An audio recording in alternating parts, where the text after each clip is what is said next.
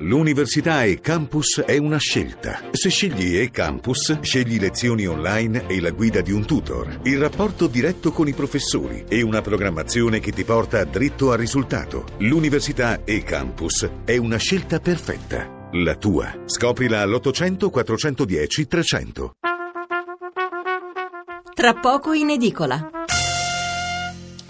Allora, altri dubbi li solleva Salvo che scrive eh, crollò anche un terzo edificio attiguo alle Twin Towers in maniera repentina e sospetta perché parlare di favole da complottisti quando lo stesso film Fahrenheit 9-11 9-11 eh, di Michael Moore salvò, eh, sollevò subito diversi sospetti sui rapporti tra Casa Bianca e Al-Qaeda. Ecco questo è l'esempio appunto eh, di un film complottista, ma non perché lo dico io, perché si suppone appunto che ci sia stato un complotto senza riuscire a dimostrarlo. E sappiamo bene che la teoria del complotto si regge sul fatto che la tesi è assolutamente indimostrabile, si lancia la palla per aria e, e dopodiché sta, spetta agli altri dimostrare che, affannarsi a dimostrare che non è vero. Non funziona così, tu eh, affermi una cosa, dopodiché la dimostri, allora se ne può parlare, altrimenti eh, appunto è semplicemente un complotto, una favola.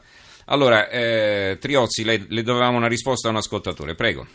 Eh, la risposta alla domanda di prima? Sì. Ecco, eh, innanzitutto, come giustamente ha detto, che di solito questi complottisti sono tutti autoprogrammati esperti, senza qualsiasi esperienza in, in, in, campo. Allora, torniamo al discorso del comprensorio delle nazioni, eh, delle, nazioni, delle torri gemelle. Eh, non era soltanto la terza torre che, che tutti gli edifici di quel comprensorio crollavano tutte quante le, quelle, quelle, strutture, tranne una sola caserma dei vigili del fuoco, l'autopompa numero 10, che è rimasta indenne. Perché? Per due motivi. Gli, eh, tutto quello che è venuto addosso a queste strutture, dal crollo delle torri che hanno 110 piani, in più è stato un effetto anche eh, sismico, in quanto fu, fu gli edifici, le torri furono spinte 25 metri sottoterra la, la, la stazione della metropolitana fu completamente schiacciata dal, dalla forza di questi edifici che crollavano, che ha fatto l'effetto di terremoto. Poi tutti i detriti che cadevano t- sugli altri edifici attorno, che tutti quanti quegli edifici sono crollati, non soltanto il numero 7, come si diceva. Ecco, tranne la caserma dei pompieri, per fortuna. Allora, ehm, Ezio ci scrive eh, da Arezzo, il giorno dell'attentato alle torri mi trovavo sull'Appennino tosco-emiliano, credevo fosse uno scherzo. Eh, ancora eh, Marco da Maiolati Spontini come marchigiano voglio ringraziare Triozzi per la sua solidarietà si riferisce naturalmente a quel che ha fatto poi ad Amatrice, ma eh, di questo parleremo dopo. Eh, parliamo allora dell'aereo sul Pentagono. Eh, cosa ci può dire Triozzi? Chi, domanda Ignazio da Semini in provincia di Cagliari. Triozzi, l'aereo sul Pentagono. Eh, che, che senso? Hanno, quello che ho capito perché non sono meno diciamo, conoscenti di, di, di, Washington, ma eh, stesse medesime cose. Un aereo è entrato, ha provocato dei, dei, danni ingenti. La struttura, però, devo dire una cosa: che quella struttura costruita sempre negli anni 40 era molto più massiccio rispetto alla, a, alle torri gemelle. Erano pentagono, appunto perché sono eh, cinque lati, cinque anelli uno dentro un altro e cinque, solo cinque piani di, di, altezza. Quindi gli anelli stessi hanno rallentato l'impatto de, dell'aereo, quindi è stata una cosa più, più circoscritta che altro, come, come, è successo nel 1945 con l'Empire State Building, perché era una struttura massiccia che poteva resistere dove l'acciaio non era esposto al calore. Allora mandiamo in rapida successione tre telefonate, eh, probabilmente ci sarà anche qualche domanda per Gaiani che poi congederemo e poi passeremo alla presentazione del nuovo numero dell'Espresso. Allora Pietro da Reggio Emilia, buonasera Pietro. Sì, buonasera dottore. Eh, senta, è noto che eh, spesso nelle, nelle, negli interventi emerge il discorso del complotto cioè, eh, penso che sia un argomento interessante, visto che tanto spesso emerge.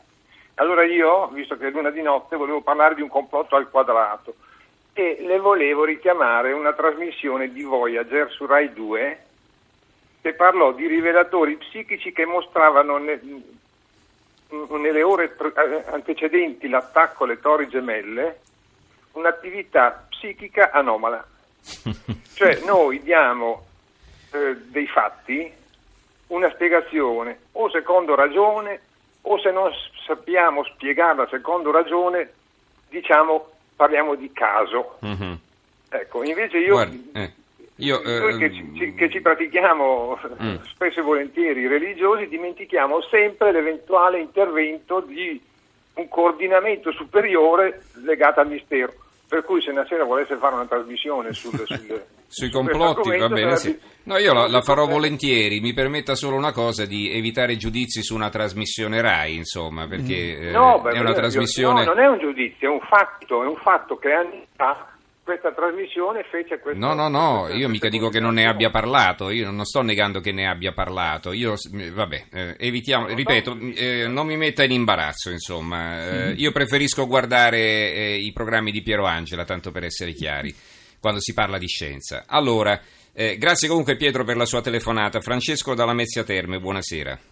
Eh, sì, buonasera. Niente, io volevo fare una domanda. Niente, nel lontano 1978 e 1980, quando la Russia ha invaso l'Afghanistan, eh, mi ricordo bene che gli Stati Uniti, per contrastare la Russia, eh, fornì eh, i famosi missili Stinger ai famosi talebani attualmente. Niente, volevo dire come mai mh, gli Stati Uniti quando si mette contro un altro Stato è subito favore e amico del terrorista o di quello che fa brutti attentati e nel momento in cui poi non ha bisogno eh, gli copre le spalle. E poi un'altra cosa volevo dire, in quegli anni si vedevano un sacco di armi di fabbricazione anche italiana, come l'MG, come il VAB, cioè, non so, queste armi italiane a quell'epoca là giravano molto, l'ho visto su delle riviste, non lo so, questa è la Mhm. domanda. La, eh, la rivolgiamo a Gaiani, prima però un'altra telefonata, Marina da Venezia, signora buonasera. Eh, buonasera a tutti e grazie per la bella trasmissione. Eh, la mia è una telefonata di riconoscenza per il lavoro dei Vigili del Fuoco. Sono davvero pieni di umanità che va al di là del loro compito. Eh, grazie per la vostra presenza così importante anche nell'ultimo terremoto. E poi volevo ricordare una cosa così curiosa, che ogni anno sono ospiti a Venezia, nell'isola di Burano, dove c'è Santa Barbara, la patrona dei Vigili del Fuoco, i Vigili del Fuoco di New York. Non so se per caso Robert Riocci c'è stato. E ogni volta è un incontro davvero commovente e gioioso nello stesso tempo. Grazie. Grazie signora per la sua telefonata. Triozzi allora, poi sentiamo Gaiani, prego. Eh no, voglio ringraziare il Signore per l'encomio che ci ha fatto. Io a Venezia ci sono stato tante volte, però non per la cerimonia di Santa Barbara, mi sono trovato sempre in altri, in altri luoghi. Eh, ma anche all'estero, perché io ho portato la festa di Santa Barbara anche in Iraq, in, in Kosovo e in altri luoghi in cui, in cui sono stato, che ci tengo tanto a Santa Barbara.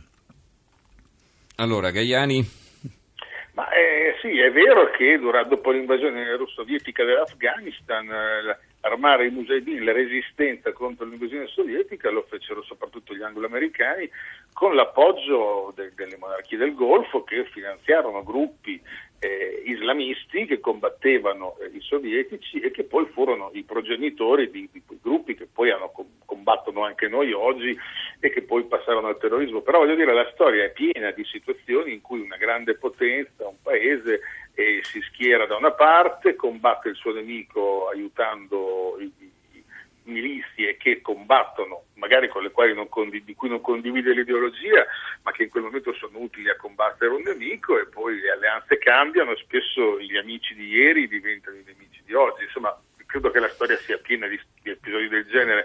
Pensiamo solo all'Italia quante volte ha cambiato, ha cambiato schieramento all'interno durante conflitti o, o alla vigilia di conflitti. Insomma, ehm, richiamare quegli episodi sì ha un significato, però sempre nell'ambito storico, perché eh, per, per, prendere un, un, contesto da guerra fredda, del grande confronto fra Unione Sovietica e Stati Uniti che si combattevano in Afghanistan, ma anche in Angola, in tanti conflitti africani, si combattevano ovunque. E, e, poi alla fine si mettevano insieme per risolvere le grandi crisi quando riuscivano, un po' quello che stanno cercando di rifare oggi i russi e, e statunitensi col conflitto siriano, ne parlavate voi nel GR di poco fa. Insomma, io credo che ehm, andare ad attribuire colpe e responsabilità sì ha un significato, ma ha un significato storico e basta, perché nessuno in America avrebbe mai sospettato che i, i mujahideen afghani avrebbero poi determinato do, qualche decennio dopo uh, l'attacco alle Torri Gemelle da, negli Stati Uniti. Insomma, eh, la, la, storia va per la sua strada e ogni potenza, ogni paese persegue la sua politica in base agli strumenti che ha a disposizione in quel momento per contrastare il nemico che ha di fronte in quel momento. Va bene, allora ringraziamo Gianandrea Gaiani, direttore di Analisi Difesa, mensile di Politica, Strategia e Analisi Militare, per essere stato con noi. Grazie Gaiani, buonanotte. A voi, buonanotte.